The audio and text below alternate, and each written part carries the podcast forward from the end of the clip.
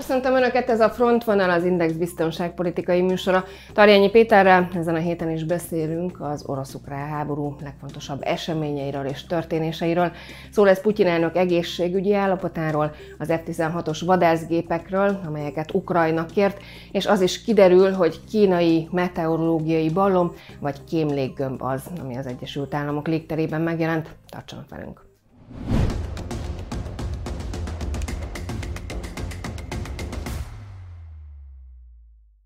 Oroszország tudatosan rendezkedik be a térségben. Egy lelepleződés volt az, hogy ez az orosz hadsereg nem az az orosz hadsereg, amit így papíron gondolt a világ. Ezeken az eszközökön is, a F-16-osról, a Leopard 2 A4, lehet olyan fajta műszaki megoldásokkal, nevezük ráncfelvarrásnak végrehajtani olyan teljesítménynövekedést, amin keresztül például egy harckocsinál egy tűzvezetési rendszer update az az nagyon komoly előnyhöz tudja juttatni a kezelőszemélyzetet. Magyarország UFO aktáinak egy részében az 50-es, 60-as években pont ilyen léggömbökhöz kapcsolódóan voltak olyan észlelések, amiben műszaki hibás NATO eszközök, de elsősorban amerikai ilyen kém léggömbök leereszkedtek vagy lezuhantak Magyarország légterében, és ezeket megtalálták. Ez egy létező technológia.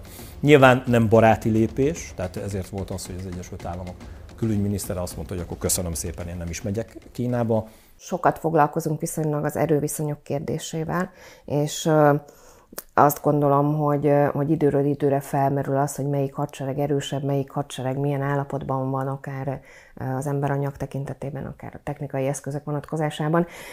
Két olyan aktuális hír van, ami, ami kapcsán gondoltam, hogy egy picit is megbeszéljünk erről.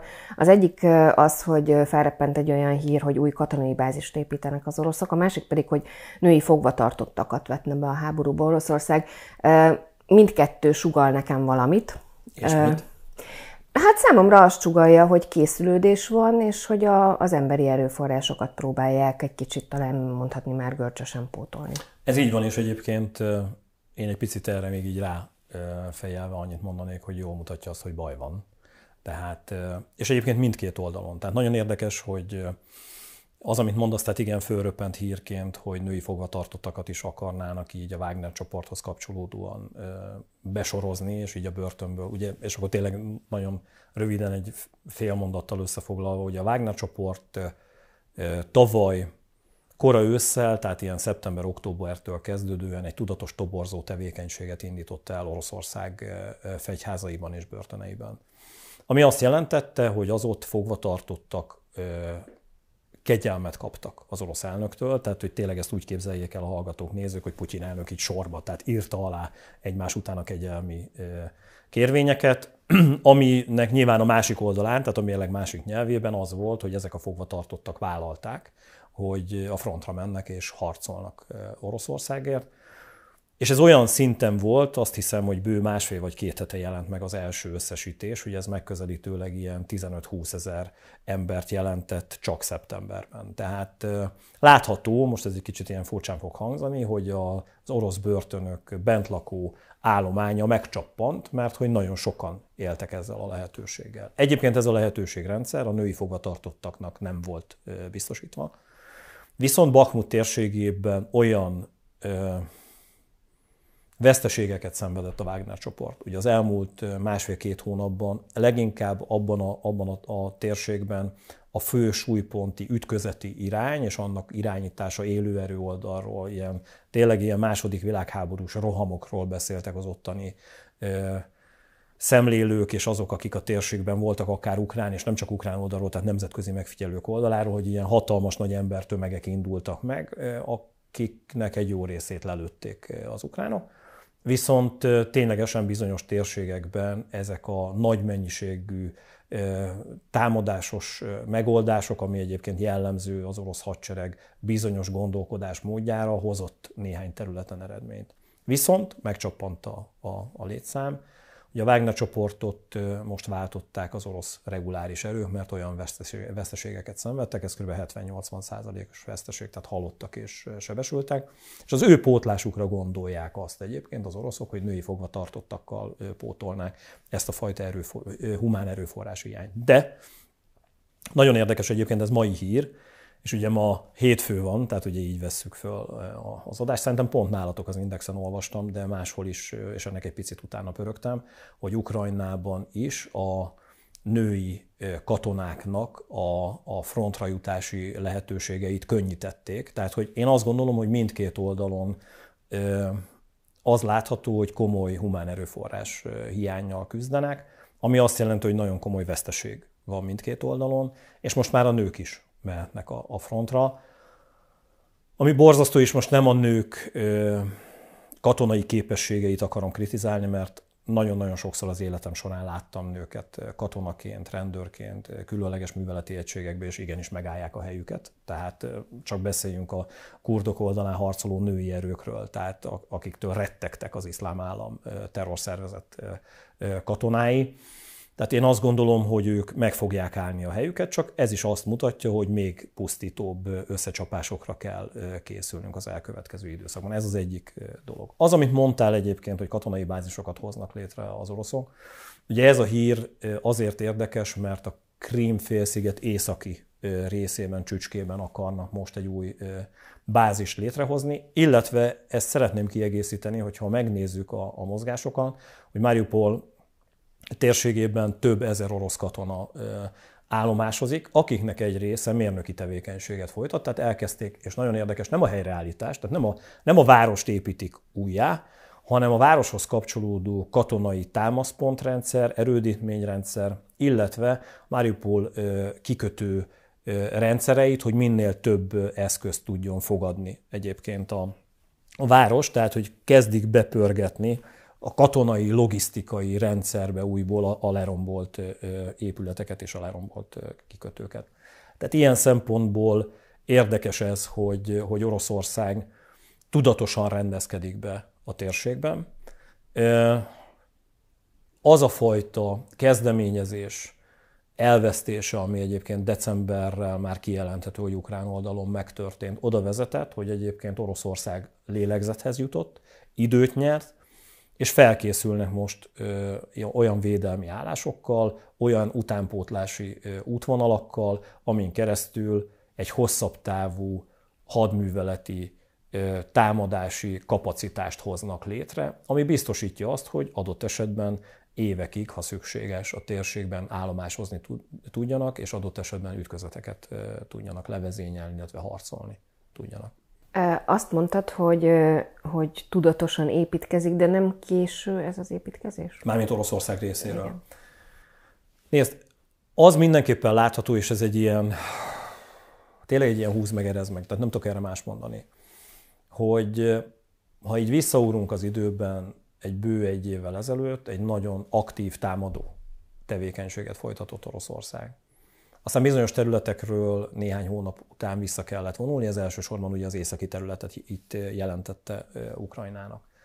Ha visszaemlékszel, heteken keresztül arra készült az egész világ, hogy Kiev ostromát fogjuk látni. Aztán onnan ugye visszavonultak az oroszok teljes egészében.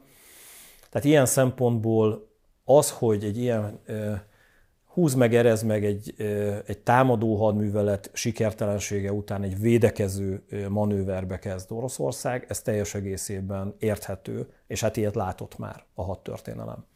Most pontosan az látható, és egyébként egyre több forrásból olvasom én magam is, hogy Ukrajna is arra készül, hogy első lépcsőben Oroszország ismét egy nagyon aktív támadó hadműveletet indít, aminek első lépéseiben Ukrajna szeretné ezt a támadó hadműveletet megállítani, illetve olyan válaszcsapásokat mérni, amivel szétzilálja teljes egészében az orosz alakulatokat, és innen e, a védekező támadás, vagy a védekező hadműveletek után egy támadó hadműveletbe átmenni, e, vagy megy át e, Ukrajna. Nyilván ez, hogy mondjam, a papír mindent elbír, tehát hogy ez térképasztalon, meg ilyenfajta törzsekben, műveleti törzsekben, katonai törzsekben ez, ez, ez egy jól kidolgozható stratégia, de hogy egyébként ez hogy fog kinézni az elkövetkező időszakban, ezt, ezt nem tudom, tehát ezt látni fogjuk szerintem. Nagyon érdekes az, hogyha egy picit helyzetelemzés oldaláról nézzük, hogy, hogy egyre több elemzés szól arról, hogy Oroszország napokon, heteken belül elkezdheti újból a támadó hadműveleteken, Én továbbra is ezzel kapcsolatban szkeptikus vagyok, egyszerűen azért, mert szerintem Oroszország még nem áll ezekre a támadó hadműveletekre készen. Ez De... döbbenetes mondat azért, nem? Ö... Orosz, tehát amiről már többször beszéltünk, hogy Oroszországról, ez, tehát más az image. Igen. Ebbe, tehát hogy mondjam, ha, ha tényleg húznánk egy vonalat, ilyen egyéves vonalat, azért itt nagy lelepleződések történtek. Nagy lelepleződés volt az, hogy ez az orosz hadsereg nem az az orosz hadsereg, amit így papíron gondolt a világ az orosz haderőről. Nagyon-nagyon lényeges az, hogy azt is tudjuk már, hogy Oroszország nem az a gyorsan reagáló, minden területen kimagasló teljesítmény nyújtó nagyhatalom, mint amit megint csak ezzel kapcsolatban gondoltunk, és ebben a nagyhatalmi játszmában inkább háttérbe szoruló valami. Harmadrészt pedig az, hogy jól látható, hogy azok a katonai stratégiák, amelyeket egyébként a második világháborút követően, a hidegháborút követően Oroszország gondolt, amelyeknek egy részét Szíriában például lepróbálta, az ilyenfajta hadműveletekben, tehát átfogó nagy hadműveletekben nem működik úgy, és igenis Ukrajna képes arra, hogy tevékenyen jól védekezzen Oroszország ellen. Az, hogy ez egyébként mire lesz elég, ez ugye egy másik forgatókönyv, vagy egy másik helyzet, ez az, amit ezzel kapcsolatban látni fogunk. De azt gondolom, hogy, hogy ez az összecsapás támaszpontok létrehozásával, védelmi vonalak létrehozásával, erőforrások átcsoportosításával, női foglyok, női katonák, tehát hogy, hogy egyre inkább mutatja a világnak azt, hogy itt egy hihetetlen nagy összecsapást fogunk látni az elkövetkező időszakban.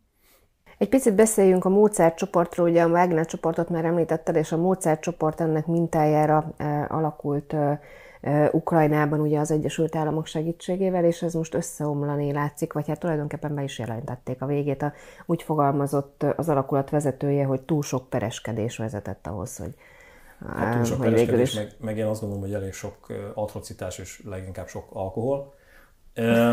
Milyen vonatkozásban? Hát az, hogy a vezetőkhöz kapcsolódóan az látszódott, hogy nem abban jeleskednek elsősorban, hogy a harcmezőn hogyan tevékenykednek, hanem, hanem Kiev különböző ilyen szórakozó helyein, hogy hogy viselkedtek, ez az egyik, de nem ebből van egyébként a rengeteg per. Itt megint egy picit ezt tegyük tisztába. Az, hogy Ukrajnában harcolnak önkéntesek, ezt köztudott az, hogy Ukrajna reguláris haderejében, és akkor ezt, ezt, ezt válasszuk ketté. Tehát van egyrészt egy olyan zsoldos csoport, és ilyen volt a Mozart csoport, és egyébként a Mozart azért volt, mert hogy ők így névválasztás szempontjából, ugye az oroszoknál van a Wagner csoport, és akkor így, most ez nem tudom, tehát ez egy elég egyszerű poén, de mindegy, tehát ilyen katonapoén, most nevezzük így, akkor ők meg Mozart ö, ö, csoport lesznek. Tehát ez volt a választás, de mind a két egységre az jellemző, hogy egyébként a reguláris erőktől függetlenül működik. Ez a Wagner csoportra, tehát orosz oldalon is igaz, és a Mozart csoportra ukrán oldalon is igaz.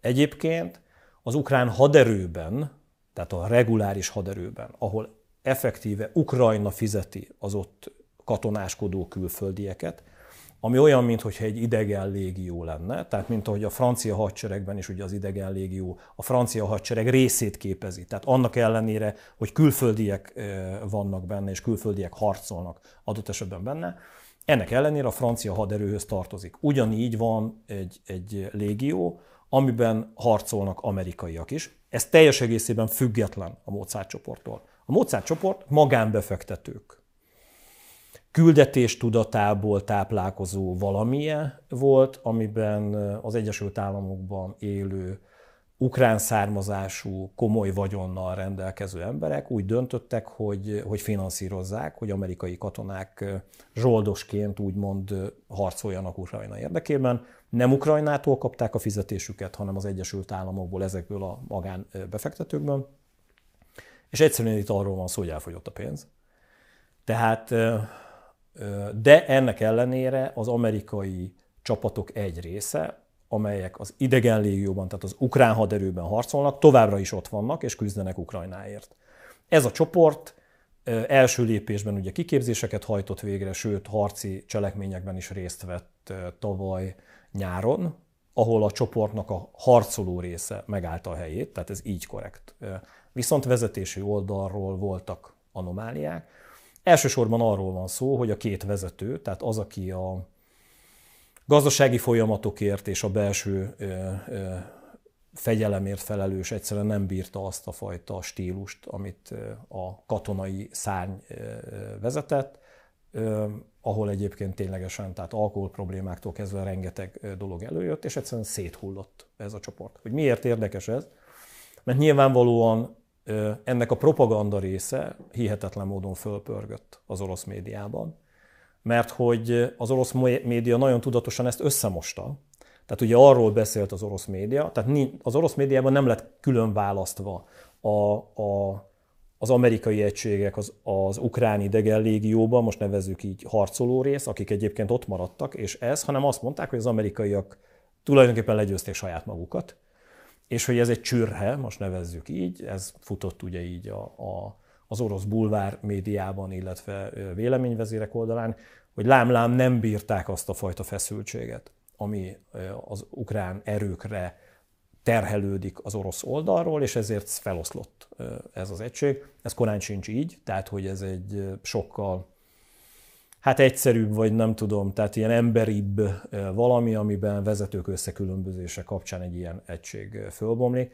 Nem lehetett egyébként a Mozart egységet összehasonlítani a Wagner csoporttal. A Wagner... Zongorázni lehet a különbséget. Hát nyilván a, a Wagner csoport egyrészt nem csak katonákkal, hanem, ahogy előbb beszéltünk, börtönből hozott rabokkal működik, de azt sem szabad elfelejteni, hogy a Wagner csoportot tulajdonképpen maga az orosz állam finanszírozza. Tehát itt nem magánbefektetők magánakcióiról van szó, hanem egy nagyon tudatos tevékenységről, aminek keretében egyébként a Wagner csoport nehéz fegyverzetekkel is rendelkezik, és nem csak Ukrajnában van jelen. Tehát például az is egy friss hír, hogy, hogy Afrika egyes térségeiben eh, gyémántbányákat, különböző nemesfém meg eh, bányászatával foglalkozó orosz érdekeltségeket védenek, és pont az egyik afrikai országban történt egy olyan összecsapás, amiben több tucatnyi orosz, tehát Wagner csoportos katona vesztette életét vagy sebesült meg. Tehát ez is mutatja azt, hogy egyébként a Wagner csoport sokkal-sokkal nagyobb valami, és, és az orosz állam érdekeit képviseli, nem pedig egy magánbefektetői csoport érdekeit.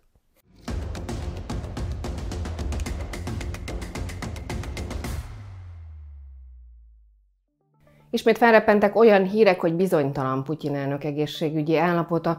Vajon így van-e, és ha igen, akkor milyen jelekből lehet erre következtetni? Erről is beszéltünk higgyék el nekem a nézők, hallgatók, hogy, hogy ezeket az eszközöket használják. Ha már az orosz államról beszélünk, akkor ezzel beszéljünk kicsit Putyinról. Itt két érdekesség volt a héten. Az egyik, amiről már mi is többször beszéltünk, hogy azt egy portréművész is megerősítette, hogy vehetően Putyin nem alkalmaz testdublört. Mondhatnám egyszerűen azt, hogy te is ezt mondtad már hónapokkal ezelőtt, de ezt most, aki egy másfajta profilozást végez, és, és portré művészként figyeli az embert, és az emberi vonásokat ő is megerősítette. Van-e ehhez bármilyen hozzáfűzés? Igazán, igazán az az érdekes, hogy és ugye itt megint fölröppent, hogy az MI6 volt vezetője, az MI6 ugye a brit hírszerzés, volt vezetője, mondta azt, hogy olyan hírek szivárogtak, hogy ismételten rosszul volt a Stalingrádi ütközethez kapcsolódóan, illetve a Stalingrádi győzelemhez kapcsolódóan, ugye volt egy megemlékezés Oroszországban, és azt követően Putyin elnök rosszul lett. És ugye fölröppentek újból hírek, hogy, hogy hogy van az ő egészségügyi állapota, és hogy ennek kapcsán nagyon egyszerű lenne, hogy az ilyen nagyhatalmaknál és az ilyenfajta autoritár rendszereknél, hogyha van a vezetőnek egy hasonmása, nevezzük így, tehát most ne testdublőrnál, akkor ez a hasonmás egy csettintéssel ilyenkor átveszi a helyét, és akkor ez tök jó, mert hogy nem derül ki az, hogy az egyes számú nagy-nagy vezető, vezér valamilyen fajta betegségben szenved.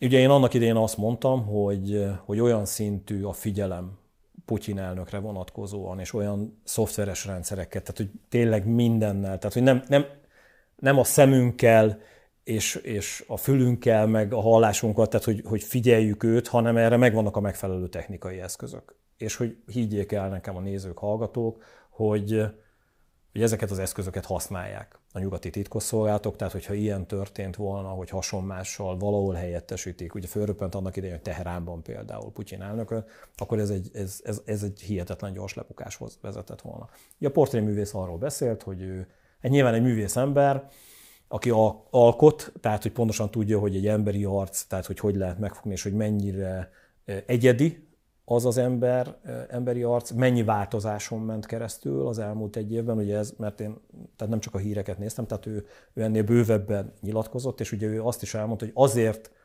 szinte lehetetlen most Putyint hasonmással ellátni, mert ténylegesen van vele valami, tehát hogy valami fajta kezelésen átmegy, mert hogy fogyott, tehát hogy változik úgy a, a testalkata, amiben ezt a hasonmással ugyanúgy meg kéne csinálnod. Tehát, hogy most gondold el, hogyha tényleg van egy betegség, és hirtelen 8 kilót fogy 10 nap alatt, akkor el kell érni, hogy a hasonmás is 8 kilót fogyjon 10 nap alatt. Tehát, hogy ezek a, az összefüggések mutatják azt, hogy, hogy neki nincsen testdublőre. Én egyébként laikusként karakteréből sem gondolnám, hogy ő ezt Ebben van igazság. megengedné. Hogy... Azt, azt gondolom. Szerintem ő olyan típus, aki mindenhol ő akar ott lenni. Igen, de ez, tehát hogy valami van, és én, én továbbra is azt mondom, hogy nem tudjuk, hogy mi a betegség, mert itt ugye Parkinson kortól kezdve, tehát, itt meg, tehát ez, ez mindig fölröppen. Mi is nem tudom, legalább kétszer beszélgetünk Igen. róla. De azt gondolom, hogy valami ténylegesen van az orosz elnökkel, de ezt tényleg fogadják el tőlem ismételten a, a nézők, hogy egy ilyen nagy hatalom csúcsvezetőjének az orvosi ellátása olyan szintű, tehát hogy tehát, hogy az, hogy ő egyik napról a másikra úgy elbukjon, tehát, hogy valami, tehát elhalálozzon, tehát ezt, ezt nem tudom elképzelni. Tehát, hogy egy, egy óriási apparátus dolgozik azon, hogy ő napi szinten életben legyen tartva, hogyha tényleg súlyos betegsége van. Amihez kapcsolódóan, hát ha lehet valamit államtitoknak mondani, akkor ez abszolút az az államtitok, amit, amit Oroszországban hétpecsétes titokként őriznek. Viszont szintén Putyinhoz kapcsolódik, hogy állítólag megígérte Naftali Bennett volt izraeli miniszterelnöknek, hogy nem öli meg a bujkáló Zelenszkit.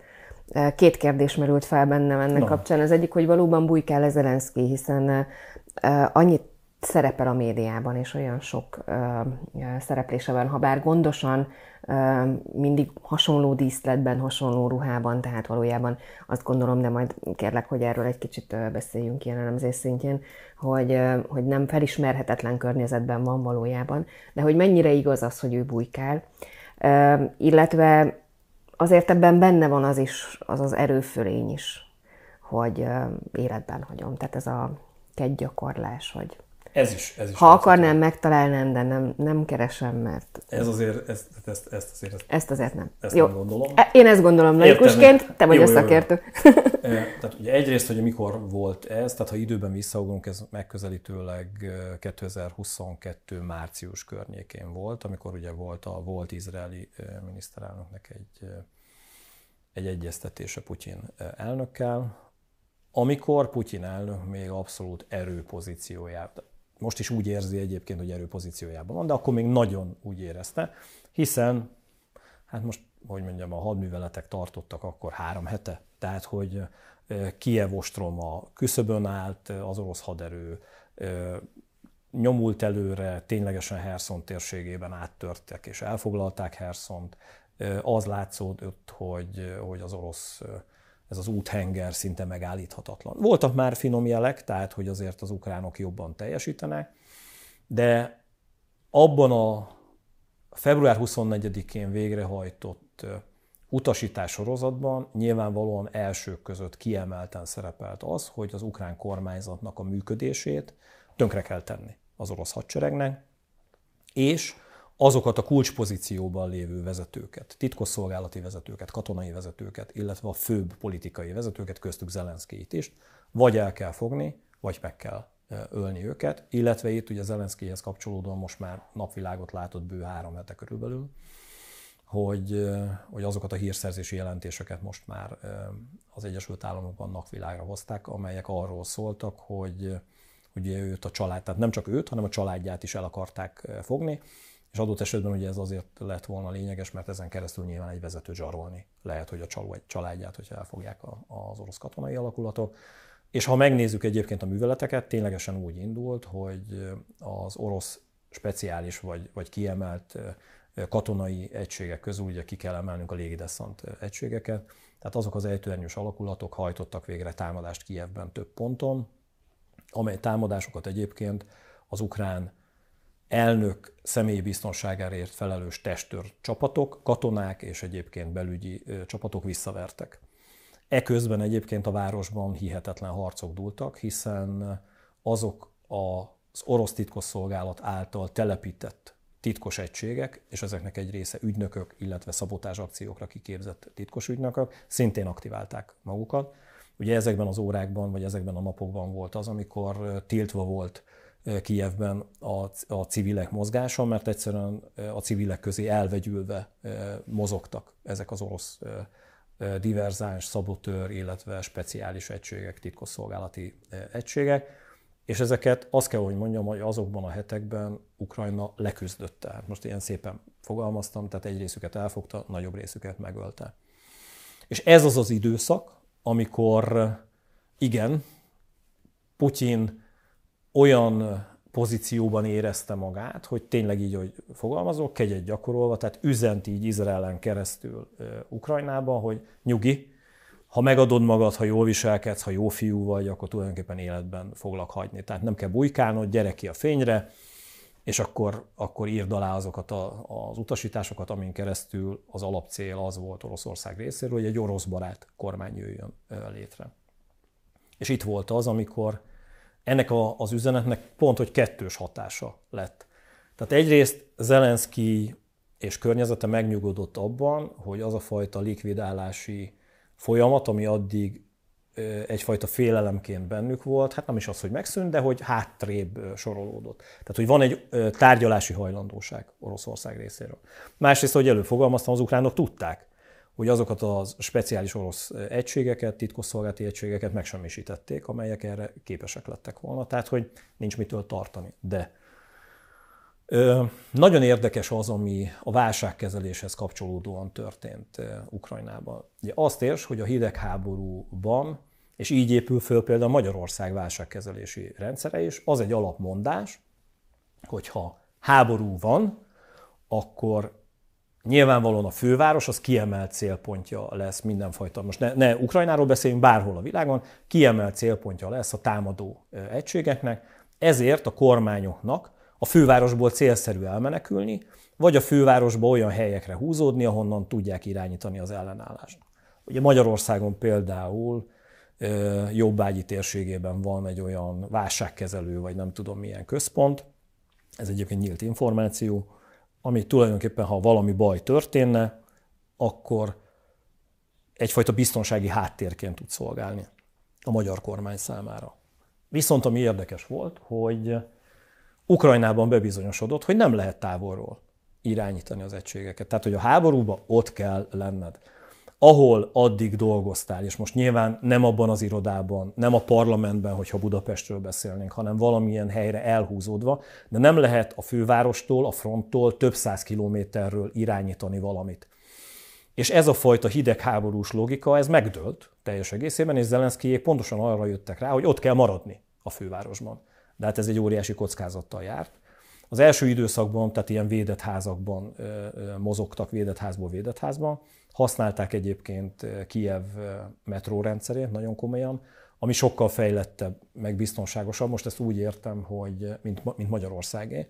Magyarország metrórendszere egyébként valójában nem is metró, hanem én úgy fogalmaznék, most lehet, hogy itt szakértők így megharagszanak rám, de ez inkább ilyen kéregvasút, tehát hogy, hogy a föld től, a földfelszíntől nincs olyan nagyon-nagyon mélyen, mint adott esetben Kijevben, ahol több tíz méteres mélységben. Öt percig jövünk fel az egyik metró, meg, metró megállóban, én jártam Kijevben, és amellett, hogy gyönyörű, márványjal van borítva, Igen. és uh, ikonok vannak a, a, a metróállomásokon, tényleg hosszú percekig jön fel a... Egészen más uh, Kijev metróhálózata, és ezt a metróhálózatot használták arra, hogy a kormányzat E, ezekről a pontokról, metróállomásokból, illetve alagút részekből e, irányítsa az ellenállást. Egyébként ez nagyon érdekes, hogy, hogy Budapesten rendelkezik-e például a magyar kormányzat ma olyan védett e, óvóhelyekkel, ilyen parancsnoki irányító központokkal, tehát nem, nem messze a fővárostól, hanem adott esetben a fővárosban, hogy képes legyen valamilyen fajta válságot kezelni, de mindegy, tehát hogy szerintem nem,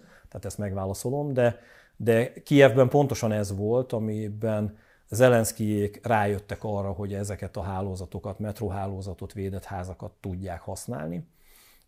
Emellé jött ez az izraeli információ, és ez ráerősített arra, hogy nem akarnak elmenni a városból, és a mai napig ezért van az, hogy Kievből irányítják az ellenállást, illetve a, a fegyveres harcot.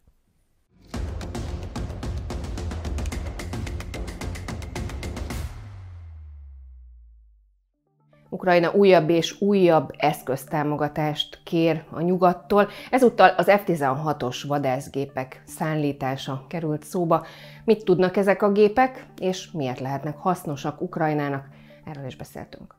Ezeken az eszközökön is, a F-16-osról, Leopard 2A4, lehet olyan fajta műszaki megoldásokkal, nevezük ráncfelvarrásnak végrehajtani olyan teljesítménynövekedést, amin keresztül például egy harckocsinál egy tűzvezetési rendszer update az, az nagyon komoly előnyhöz tudja juttatni a kezelőszemélyzetet. Talán az első alkalom, amikor mémek jelentek meg Zelenszkiről, és ez pedig a fegyverszállításokhoz kapcsolódó mémek, neked is küldtem egyet, igen, amit, igen, igen. ami friss, igen, és azóta már, hogy az ufókkal is tárgyal, az az, az újabb változata, hogy, hogy ufókra van szüksége. Ugye alapvetően most az egyik ilyen kérdés az F-16-osok kérdése, amit, amit szeretne Zelenszky, de valóban hozhatnak-e ekkora változást az F-16-osok? Ugye azt mondtad többször, hogy ez a háború a levegőben zajlik.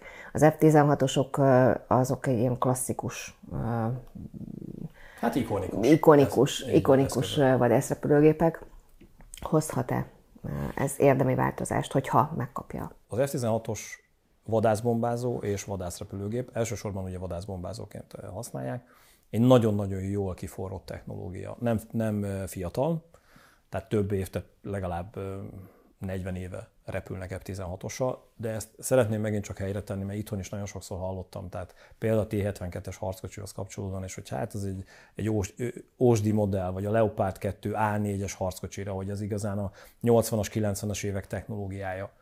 Itt mindig külön kell ezt választanunk, mert ezeken az eszközökön is, a F-16-osról, a Leopard 2 A4, lehet olyan fajta műszaki megoldásokkal, nevezük ráncfelvarrásnak végrehajtani, olyan teljesítménynövekedést, amin keresztül például egy harckocsinál egy tűzvezetési rendszer update az, az nagyon komoly előnyhöz tudja juttatni a kezelőszemélyzetet, és azt se felejtsük el, hogy egyébként a kiforrott technológia, az kiforrott tudást jelent arra nézve, hogy, hogy üzembiztosan tud-e működni egy eszköz, ami a háborúban egyébként nem kis dolog, tehát a vadonatúj eszközökkel az a baj, hogy, hogy azok nem lettek igazán tesztelve. Tehát most az, hogy a tesztlőtéren vagy a tesztrepülésen jól viselkedik egy repülőgép, légiharcban több ezer, több tízezer, több százezer órányi repüléssel, bonyolult hadműveletek végrehajtásával rendelkező szaktudásban, adott esetben egy régebbi géptípus tud jobban teljesíteni egy háborúban, mint egy vadonatúj valami. És igazán, és itt lenne ez az átkötésem, hogy az F-16-os is egy jól kiforrott rendszer, amelyhez számtalan ráncfelvarrás, most ilyen nagyon civilesen fogalmaztam, történt az elmúlt évtizedekben. És nyilván itt, ami Ukrajna részéről egy felvetés, hogyha ezekhez a fegyverrendszerekhez hozzájutnának, és nyilván nem a 70-es, 80-as évekről beszélünk, hanem nyilván egy korszerűbb F-16-os rendszerekkel, akkor egy alap dolog teljesülne, amivel egyébként az elmúlt egy évben nagyon komolyan küzd Ukrajna, hogy megszerez, megszerezhesse Oroszországtól a légifölényt egész Ukrajna területe fölött. Ha légifölény van, a légifölényen keresztül mind a robotrepülőgépekkel, tüzérségi eszközökkel, szárazföldi csapásokkal végrehajtandó orosz támadásokat tulajdonképpen kontrollálni tudja, és ellentámadásokkal szétzilálni tudja Ukrajna légiereje.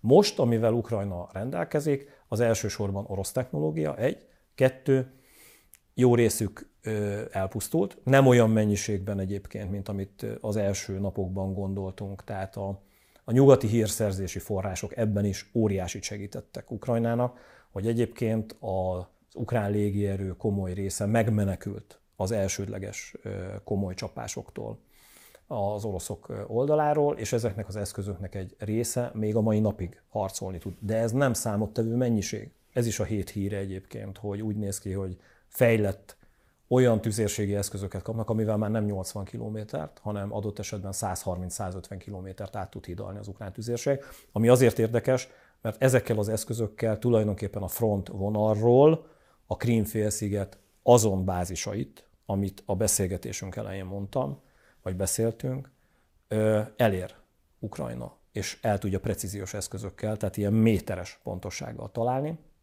és itt jött az F-16-os, hogy ők úgy gondolják, hogy egy ilyen 200-250 darab ilyen repülőgép, ez nagyon jól jönne. Egyrészt ténylegesen, hogy megkapják vagy nem kapják, ebben ők azért lehetnek bizakodóak, mert ez, amit így végigvettem, minden egyes ilyen kérésüknél az első mondat az volt, hogy nem.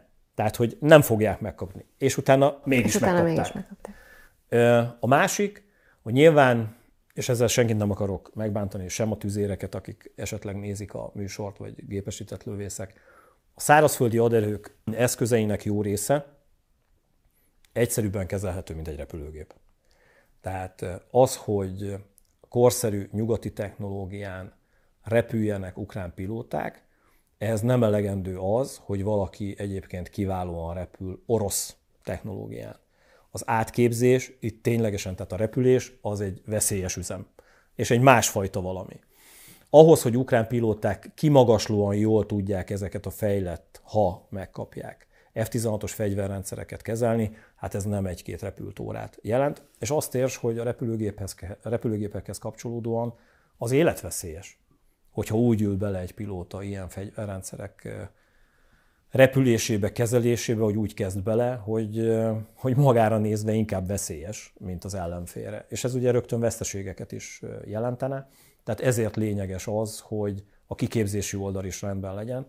Tehát azt tudom mondani, hogy ez egy érdekes hír, Ukrajna nagyon akarja, a világ azt mondja, hogy most már tényleg, tényleg most már csak újrahajót kérne még Ukrajna, tehát hogy ami mondom a másik oldalról érthető, hiszen háborúban állnak, de az, hogy az F-16-osok tényleg megjelenjenek, ehhez kell egy politikai akarat, ehhez kell egy katonai döntés, hogy melyik típust kapják meg, és a harmadik, hogy nyilván erre nagyon komoly kiképzést kell kapnia az ukránoknak, amihez kapcsolatban azt mondom neked, hogy szerintem én az idei évben nehezen tudom elképzelni, hogy ezek a fegyverrendszerek, tehát hogyha most megszületne a döntés, hogy mehet, én azt mondom, hogy a szeptember, október, november, tehát így tudom elképzelni, hogy ezek a fegyverrendszerek megjelenjenek, de nincs ilyenfajta politikai akarat.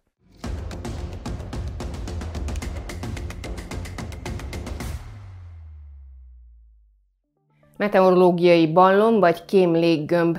Ez a kérdés merült fel akkor, amikor az Egyesült Államok légterében megjelent ez a kínai eszköz, hogy erről mit lehet tudni, hogyan használják, és valóban melyik változat lehet, ezt is elemeztük Péterrel. Magyarország UFO aktáinak egy részében az 50-es, 60-as években pont ilyen léggömbökhöz kapcsolódóan voltak olyan észlelések, amiben műszaki hibás NATO eszközök, de elsősorban amerikai ilyen kém léggömbök leereszkedtek vagy lezuhantak Magyarország légterében, és ezeket megtalálták. Ez egy létező technológia. Nyilván nem baráti lépés, tehát ezért volt az, hogy az Egyesült Államok külügyminisztere azt mondta, hogy akkor köszönöm szépen, én nem is megyek Kínába. Léggömbök jelentek meg az Egyesült Államok és Kolumbia felett kínaiak, és állítólag ezek kémeszközök, miközben ugye a kínai oldal azt állítja, hogy ezek meteorológiai balonok. Mit tud egy ilyen eszköz, és egyáltalán mennyire releváns, mennyire érthető, vagy, vagy, vagy reális az, hogy, hogy ezek beúztak ott a légterbe. Nagyon vicces egyébként itthon, tehát ez megint ilyen tipikusan magyar hozzáállás, amikor ezek a hírek fölröppentek, és tényleg lehetett figyelni a közösségi médiát, és rengeteg ember mondta, hogy hagyjunk már léggömbök, miről beszélünk. Tehát ezeket nem szabad lebecsülni. Nem azért, mert hogy bonyolult technológiák, hanem pont azért, mert egyszerű technológiák. Ezek a kém léggömbös megoldások, akár hiszed, akár nem, a 40-es évek végétől, az 50-es évek elejétől jelentek meg. Használta egyébként a Varsói Szerződés is, tehát a Szovjetunió is, illetve a Varsói Szerződés országai is, és egyébként az Egyesült Államok és a NATO is. Egyszerűen azt kell megértenünk, ez egy természeti jelenség, hogy vannak bizonyos magasságban a bolygó légkörében olyan légáramlatok, szél magyarán, amelyek kontinensek fölött átívelően mennek, ami azt jelenti, hogy meg lehet oldani, hogy mondjuk annak idején a Szovjetunió területén fölbocsájtottak egy ilyen kém léggömböt, amiben a léggömb nem kémkedett, hanem az arra felszerelt eszköz, tehát ezek ilyen optikai információgyűjtők eszközök voltak, fényképezőgépek, utána később különböző kamerák. Egyszerűen ezt a légáramlatot kihasználva átsodródnak az óceánok fölött, bemennek az adott ország légterébe olyan magasságban, amit egyébként nem tud elérni az ottani légvédelem. Ugye a, az 50-es, 60-as években különösen nem, tehát itt azért ilyen 20 és 30 kilométer közötti magasságról beszélünk. Rengeteg információt összegyűjt, tehát folyamatosan fotóz ez az eszköz, és ugye mivel a szél körbeér a bolygón, a Szovjetunió területére visszasodródott ez az eszköz, és egyszerűen olyan megoldások, műszaki megoldások voltak, aminek, amihez kapcsolódóan leereszkedett az a léggömb. Ezek az eszközök a mai napig minden nagy hatalom által használva vannak, mert hogy a szél még mindig fúj, az információra szükség van, és egyébként azóta, nyilván az elmúlt 70-80 évben maga ez a léghajózási technológia is, az optikai eszközökről, kamerákról nem is beszélve, hihetetlen fejlődésen mentek át. és ehhez kapcsolódóan nem véletlen, hogy ez a fajta hírszerzési módszertan még a mai napig él. Az egy érdekes helyzet, hogy nem csak Oroszország és nem csak az Egyesült Államok, hanem Kína is használja ezeket az eszközöket. És nyilvánvalóan az látható, hogy olyan eszközöket használnak, amelyek egyébként úgy néz, hogy képesek a levegőben helyváltoztatásra, képesek arra, hogy ezt a 25-30 kilométeres magasságot tartsák, és végrehajtsanak olyan hírszerzési missziókat, szépen lassan, nyugodtan, tehát ahogy a szél fúj, aminek köszönhetően az adott küldő ország, amikor visszaérkezik fölé, ugyanúgy le tudja szállítani ezeket az eszközöket.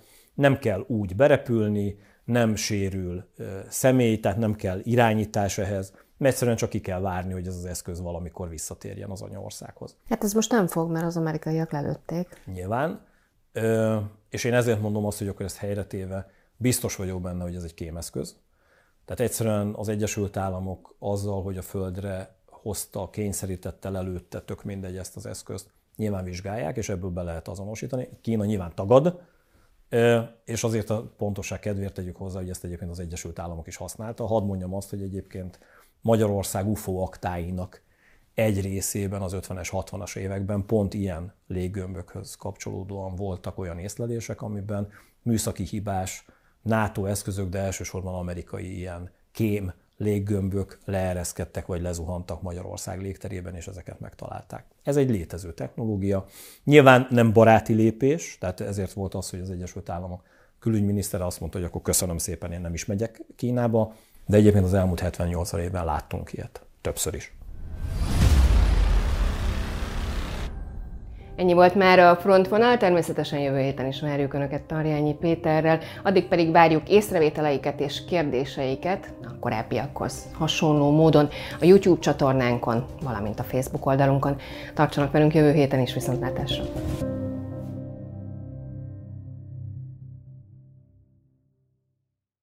A műsor a Béton partnere.